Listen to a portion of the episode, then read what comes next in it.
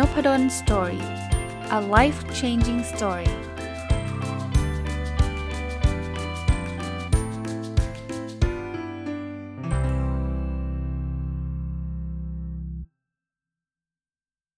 สวัสดีครับ ยินดีต้อนรับเข้าสู่นพดล Story Podcast นะครับ วันนี้จะเอาหนังสือเล่มดังอีกเล่มหนึ่งนะครับ ซึ่ง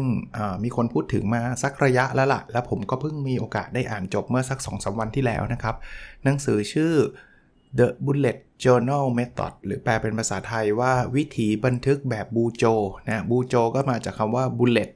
Journal นะครับ ก็เป็นตัวตัวย่อนะ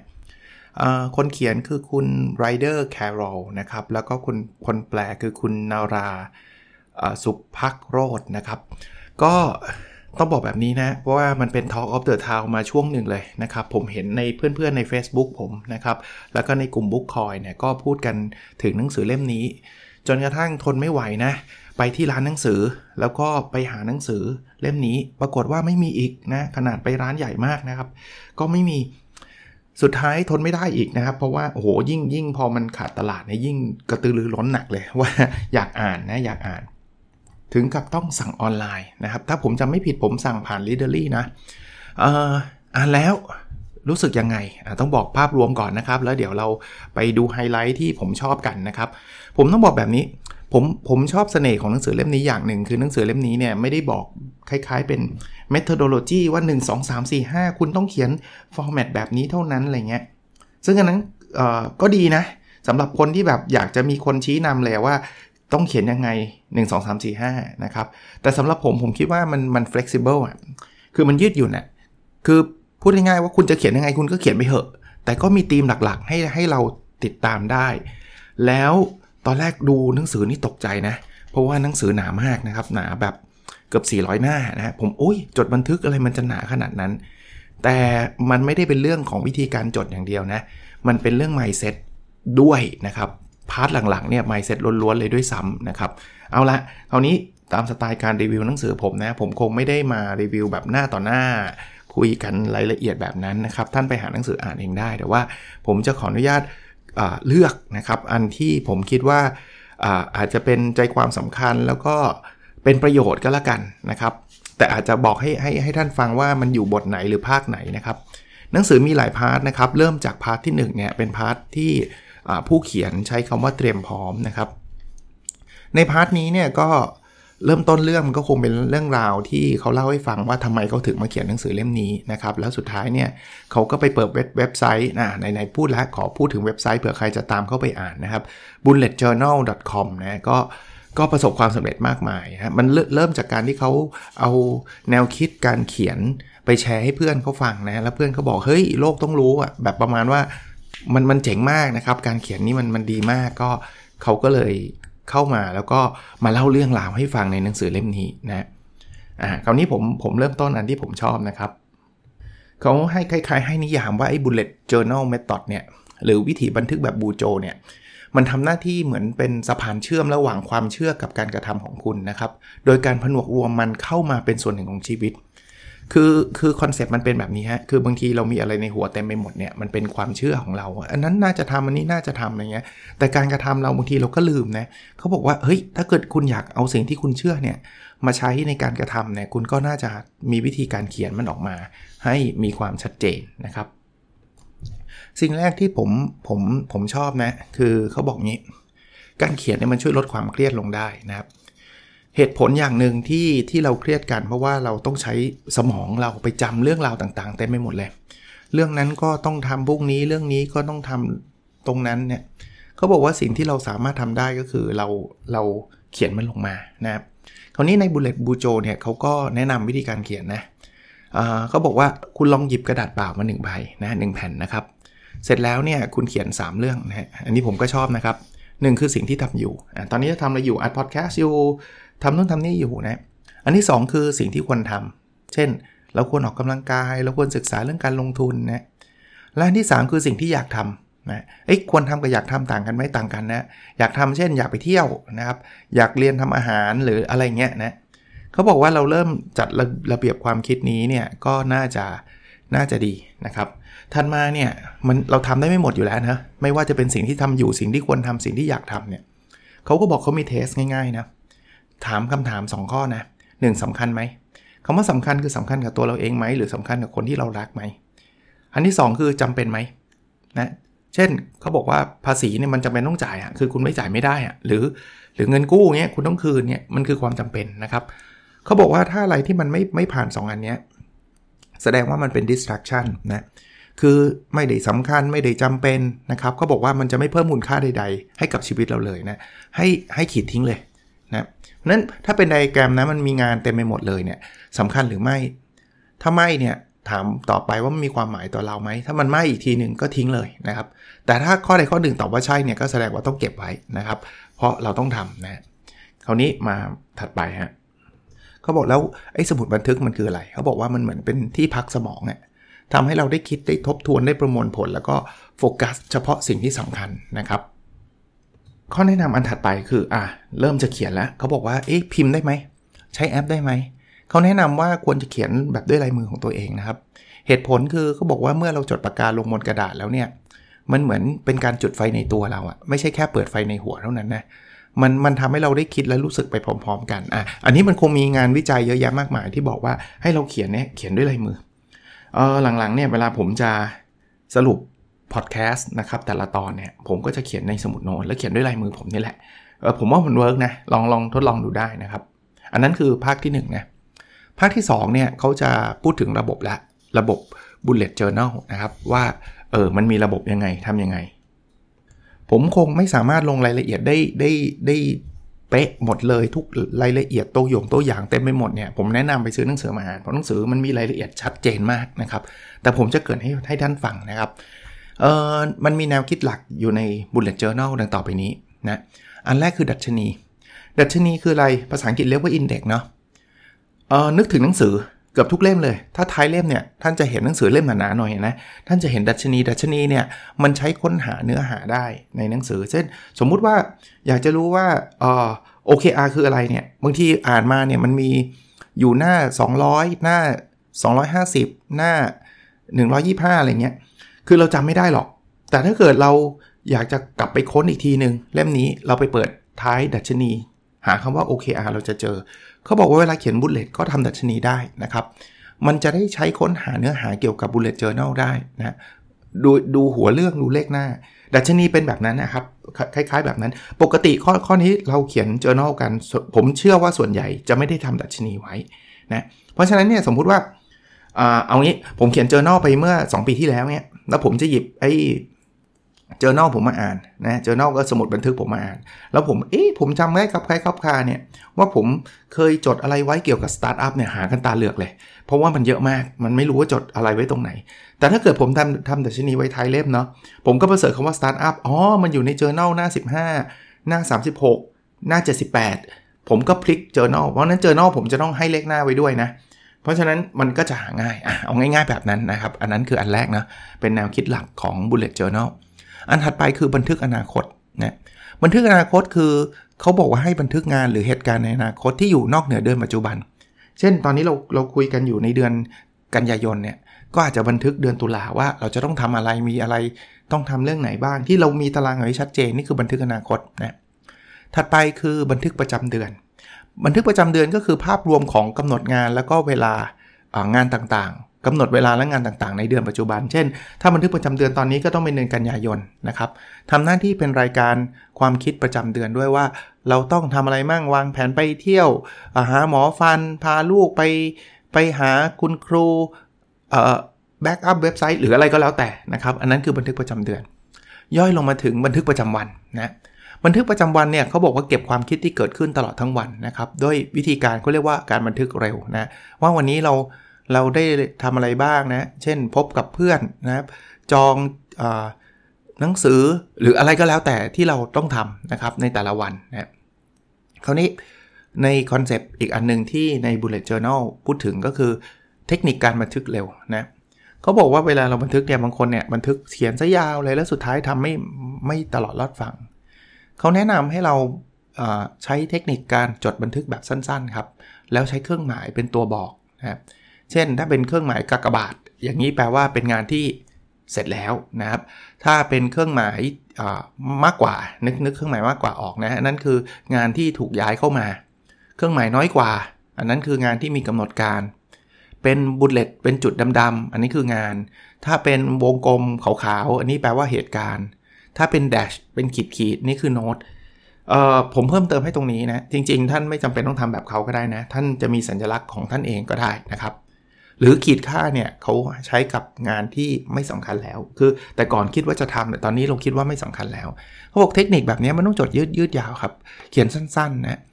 แต่มันมันมีสัญลักษณ์เนี่ยมันจะทำให้เกิดหมดหมู่ว่าเออวันนี้เราทำงานเสร็จแล้วกี่งานเนาะอันนี้เป็นงานที่เคยสำคัญและไม่สำคัญอันนี้ถูกย้ายมา อะไรประมาณนั้นนะครับ อันนั้นคือเทคนิคการบันทึกเร็วนะ แล้วจะทำให้เราบันทึกได้ได้ได้ยาวนะ ลองไปทดลองกันดู อีกอันนึงคือเขาเรียก collection นะคอลเลกชันเนี่ยมันเป็นเขาใช้คำว่าเป็นหน่วยอิสระเป็นแบบเขาเรียกว่าอะไรอะ มันมันเป็นหน่วยแยกออกมานะครับ ใช้ทำไรเขาบอกเก็บเนื้อหาที่เกี่ยวข้องนะเอ่อคอลเลกชันในในคอลเลกชันหลักก่อน อันหลักก่อนนะ ก็คือดัชนีแยกไป1 part บันทึกอนาคตแยกไป1 part บันทึกประจำเดือนที่เมื่อกี้พูดแยกไป1 part แล้วก็บันทึกประจำวันแยก1 part เพราะฉะนั้นเนี่ยใน bullet journal ที่เขานำเสนอเนี่ยจะมีอยู่ 4 part หลัก คือดัชนี บันทึกอนาคต บันทึกประจำเดือนบันทึกประจำวันนะแต่เขาบอกว่าจริง ๆ แล้วเนี่ยเราสามารถทำคอลเลกชันพิเศษได้เลยนะอะไรก็ตามที่เราต้องการติดตาม เช่น สมมุติเรามีโปรเจกต์อะไรอยู่นะครับกำลังทำสมมติจะออกแบบเว็บไซต์ใหม่ แล้วมันเป็นโปรเจกต์ใหญ่ของเรา เราทำคอลเลกชันแยกได้เลยนะ กับอีกเรื่องหนึ่งที่เป็นแนวคิดหลักของของ bullet journal คือการย้ายข้อมูลนะคือย้ายข้อมูลคืออะไร ย้ายข้อมูลเนี่ยคือเขาบอกว่าเป็นการกรองเนื้อหาที่ไม่สำคัญออกจากสมุดบันทึกของคุณทำเดือนละครั้ง อย่างเมื่อกี้ที่ผมบอกไงอ่านแล้วอ่านแล้วเอ้ยมันไม่ใช่ละ อันนี้เราเคยคิดว่ามันสำคัญแต่จริงมันไม่จำเป็นแล้วนี่หว่า ก็ขีดทิ้งแล้วก็โยนทิ้งไปนะครับในหนังสืออันนี้เป็นภาพใหญ่นะ ในหนังสือเขาจะบอกตัวอย่างเพียบเลยว่า เขียนยังไงแบบไหน แต่อย่างที่ผมบอกนะครับที่ผมชอบคือถึงแม้เขามี methodology เขาก็บอกเราว่าเราไปปรับใช้ ในในท้ายๆเล่มเนี่ยเขาจะพูดเลยบอกว่า bullet journal ของแต่ละคนไม่เหมือนกันนะ บางอันคิดว่ามันใช้แล้ว work เขียน บางอันใช้แล้วไม่ work เราก็เราก็ใช้อีกแบบหนึ่งได้นะ แล้วไอ้ตัวสัญลักษณ์ที่เมื่อกี้ผมพูดเนาะมันก็ไม่จำเป็นต้องเป็นแบบแบบแบบเขาเสมอไป แต่ว่าถ้าใครนึกไม่ออกใช่ไหม ก็เอาแบบเขาก็ได้ มันก็ไม่ไม่ได้ยากอะไรนะครับ อันนี้ก็คือ part ที่ 2 นะครับ ที่เขาจะแยกรายละเอียดเลยนะครับ งานที่ต้องทำอันนี้เป็นเหตุการณ์เขียนยังไงนะครับ อันนี้เป็นงานที่ทำเสร็จแล้ว อันนี้เป็นโน้ตนะวิธีการเขียนโน้ตที่ที่ดีเขียนยังไงนะครับ หรือไอ้เครื่องหมายที่เมื่อกี้ผมผมเล่าให้ฟังแล้วนะครับ เครื่องหมายเฉพาะ เป็น bullet เป็นเครื่องหมายมากกว่าน้อยกว่า มันมีความหมายยังไงนะครับ แล้วก็ไอตัวคอลเลกชันต่างๆนะครับ เขียนยังไง บันทึกประจำวันเนี่ย เราควรเขียนมากน้อยแค่ไหน แต่ว่าผมบอกทีมได้เลยว่า bullet journal เขาไม่ได้เน้นการเขียนยืดยาวนะเขียนสั้นๆนะครับ อ่านแล้วแบบ อย่างเช่น เส้นสัญญากับ e x m e นะส่งแบบฟอร์มภาษีอะไรเงี้ย คือมันจะเป็นอะไรที่สั้นๆ แต่ว่ากึ่งๆ คล้ายๆ นะ คล้ายๆ to do list อะประมาณนั้น นะแต่ถามว่าถ้าเกิดเราอยากจะใส่ความรู้สึกเข้าไป ไม่มีปัญหาใส่ได้นะครับ เราเราสามารถเป็นแบบนั้นได้แต่มันไม่ใช่ journal ที่แบบว่าพรรณนาโวหารสองสามหน้าติดกันนะมันมันถ้าใครเขียนไดอารี่เป็นแบบนั้นก็ก็เขียนต่อไป แต่มันไม่ใช่แนวคิดของ bullet journal นะ bullet journal มันตามชื่อนะมัน bullet นะมันมันมันไม่ใช่อะไรที่ยืดยาวนะกึ่งกึ่งคล้ายๆทำ powerpoint อะคล้ายๆแบบนั้นนะครับ ในในรายละเอียดจะมีเยอะแยะมากมายครับ ที่หนังสือเล่มนี้ก็พยายามที่จะเอาตัวอย่างขึ้นมาให้ให้ให้เห็นนะ แต่ทวนอีกทีนะก็ดัชนีบันทึกอนาคต บันทึกประจำเดือน แล้วก็บันทึกประจำวัน นอกนั้นเนี่ยก็จะเป็นคอลเลกชันพิเศษละคอลเลกชันอื่นๆ ที่เราเกี่ยวเกี่ยวข้องแล้วก็เดือนนึงก็อาจจะมาทบทวนความคิด หรือย้ายข้อมูลอะไรที่ไม่สำคัญก็คัดทิ้งนะ part หลักๆ ตอนแรกผม expect เนี่ยคือคือ part นี้ แต่จริง ๆ แล้วนี่มาประมาณแค่ครึ่งเล่มเอง สิ่งสำคัญคือการลงมือทำครับ ซึ่งเป็นภาคที่3นะในหนังสือเล่มนี้แนะนำวิธีการนะครับ จะเรียกว่าไม่ใช่วิธีการดีกว่า ผมว่ามันมันคือแนวคิดนะครับ ว่าจะทำยังไงให้เราเริ่มต้นนะครับทำยังไงให้เราผลักตัวเองให้ให้ให้ทำได้นะครับ แล้วทุกครั้งที่ทำนะครับเริ่มเขียนเริ่มอะไรแล้วเนี่ยก็ต้องกลับมาทบทวนเสมอนะครับ ทบทวนก็ตามนั้นน่ยประจำวันนะครับนะตอนเช้าเขาให้วางแผนนะครับ ตอนตอนค่ำให้กลับมาย้อนพิจารณานะครับ แล้วก็นอกจากประจำวันก็จะเป็นประจำเดือนนะครับ แล้วก็ประจำปีนะคือคือพูดง่ายๆเขียนบุลเลตแล้วไม่ใช่เขียนแล้วจบไงนะเขียนแล้วเราต้องกลับมานั่งคิดด้วยนะครับ วางแผนทบทวนต่างๆ นานานะ ในหนังสือก็เล่าถึงสิ่งเหล่านี้รวมทั้งเรื่องของการตั้งเป้าหมายนะ ที่เราคุยกันอย่างอย่างผมก็พูดถึง OKR ใช่ไหมใน Bullet Journal เนี่ยหนังสือเล่มเนี่ยอันนี้อันนี้ก็น่าสนใจนะทดผมผมยกตัวอย่างให้ดูนะฮะเพราะว่าอ่านแล้วโอ้ชอบนะ คือมันแปลกดีด้วยนะเขาบอกว่า 54321 เทคนิค 54321 54321 คืออะไรรู้ไหมฮะเขาบอกให้เขียนเป้าหมายเป็นแบบนี้ เป้าหมาย 5 ปีครับ ยาวไหมยาวเนาะ5ปีอยากบรรลุอะไร 4 เนี่ยคือ 4 เดือน เออ ไม่ใช่ 4 ปีนะ คือ 5 ปีอยากได้อย่างเงี้ย แล้ว 4 เดือนข้างหน้าเนี่ยเราต้อง achieve อะไรนะครับ3เนี่ยคือ 3 สัปดาห์ อ่า ถ้าอยาก achieve 4 เดือนข้างหน้าเป็นแบบนี้เนาะ3สัปดาห์หน้าเราต้องทำอะไรนะครับ 2 คือ 2 วันนะ แล้ว 2 วันถัดไปเนี่ยเราต้องบรรลุอะไร ส่วน 1 คือ 1 ชั่วโมงฮะ ชั่วโมงหน้าเราต้องทำอะไร เฮ้ย ผมว่ามันก็ดูดูเจ๋งดีนะ ลองลองเขียนดูก็ได้นะ สมมติ 5 ปีอยากได้ตำแหน่งศาสตราจารย์ใช่ไหมสี่เดือนนี้เราต้องอตีพิมพ์ผลงานวิจัย อะสี่นะ พอมาถึง 3 สัปดาห์เนี่ยเเราคงต้องเขียนบทความแล้วส่งให้จบนะพอมา 2 วันเนี่ยเราอาจจะต้องออะไรดีละ่ะเสร็จดับแรกอะไรเงี้ย เพราะนั้นหนึ่งหนึ่งชั่วโมงนี้เราอาจจะต้องเริ่มเขียนหัวข้อแรกให้ได้แล้ว ประมาณนั้นนะครับ ประมาณนั้น 5 4 3 2 1 แล้วไม่จำเป็นต้องเป็นแบบงานนะ เป็นชีวิตส่วนตัวก็ได้นะ 5 ปีอยากมีครอบครัวมีบ้านมีที่ดินนะครับนะเออย่อยลงมาว่าแล้ว 4 เดือนทำอะไร 3 สัปดาห์ทำอะไร 2 วันทำอะไร 1 ชั่วโมงทำอะไร แล้วเขาบอกว่าบางทีเราเขียนแล้วเราจะรู้สึกว่าไม่สอดคล้องเลย คือ 5 ปีอยากได้แบบนี้แต่ 4 เดือนไม่ได้มีเรื่องอะไรที่เกี่ยวข้องกับ 5 ปีเลยนะครับ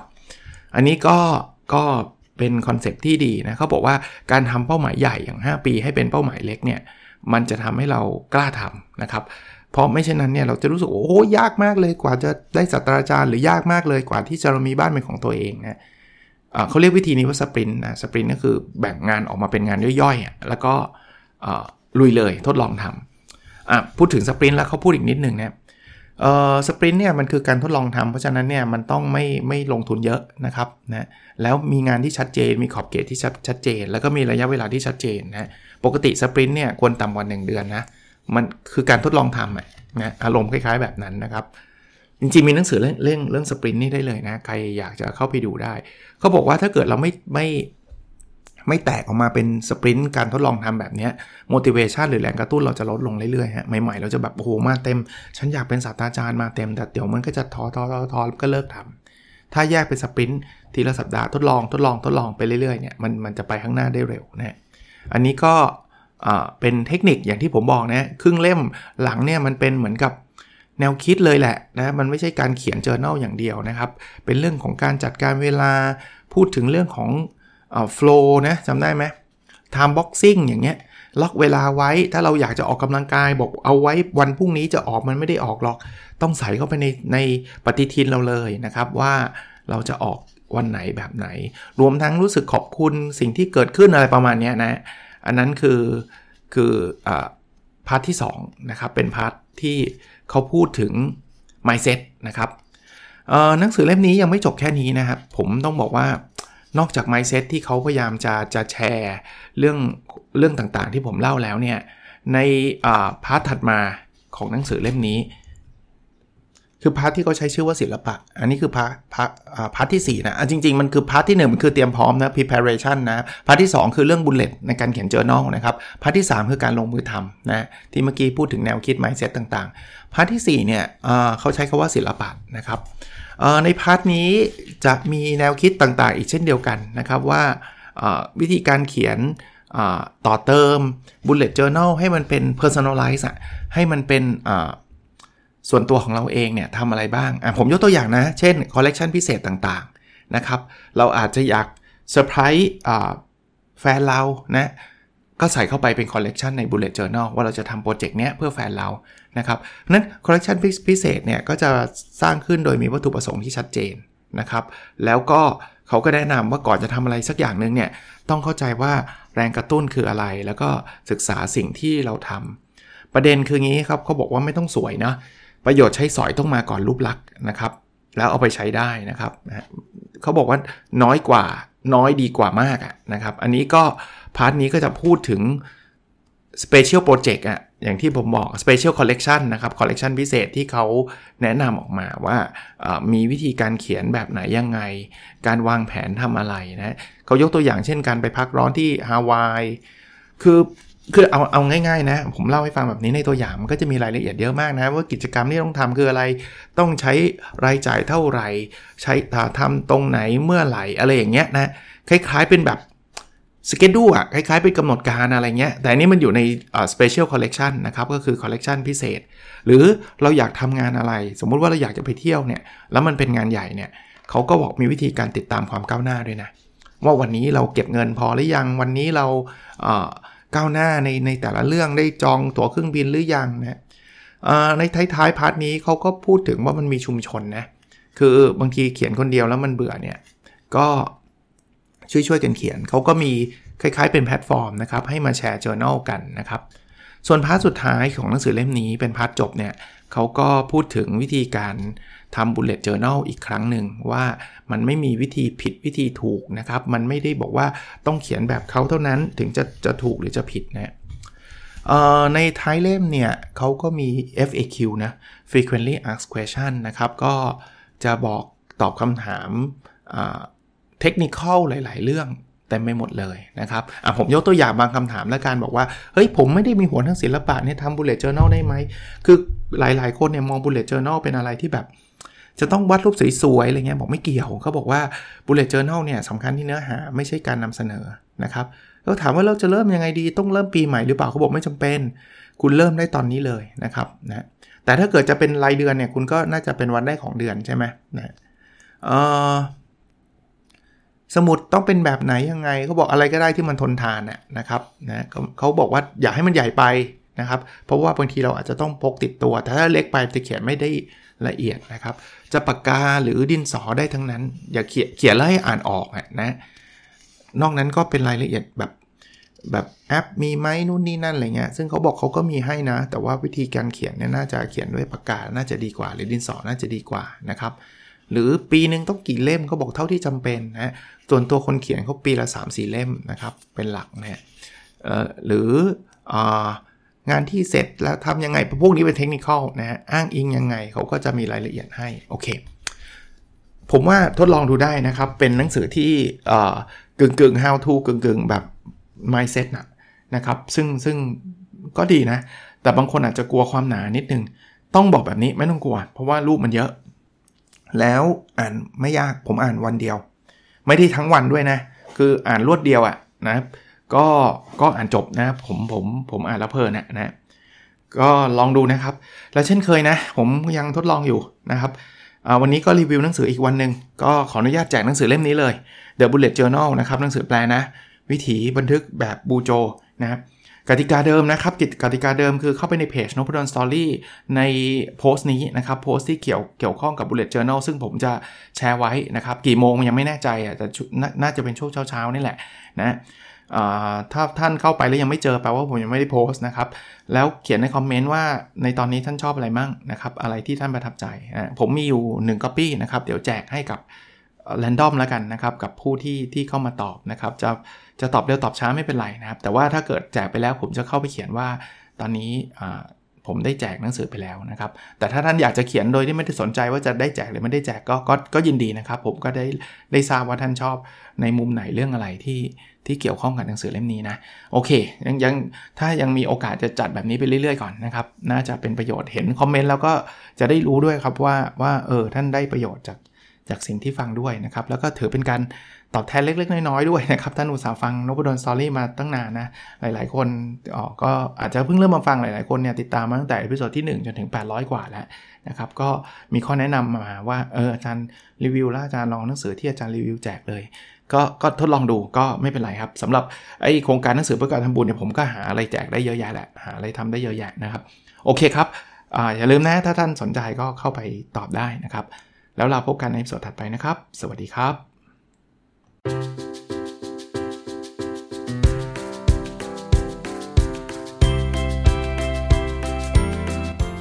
n o p a d o n Story a life changing story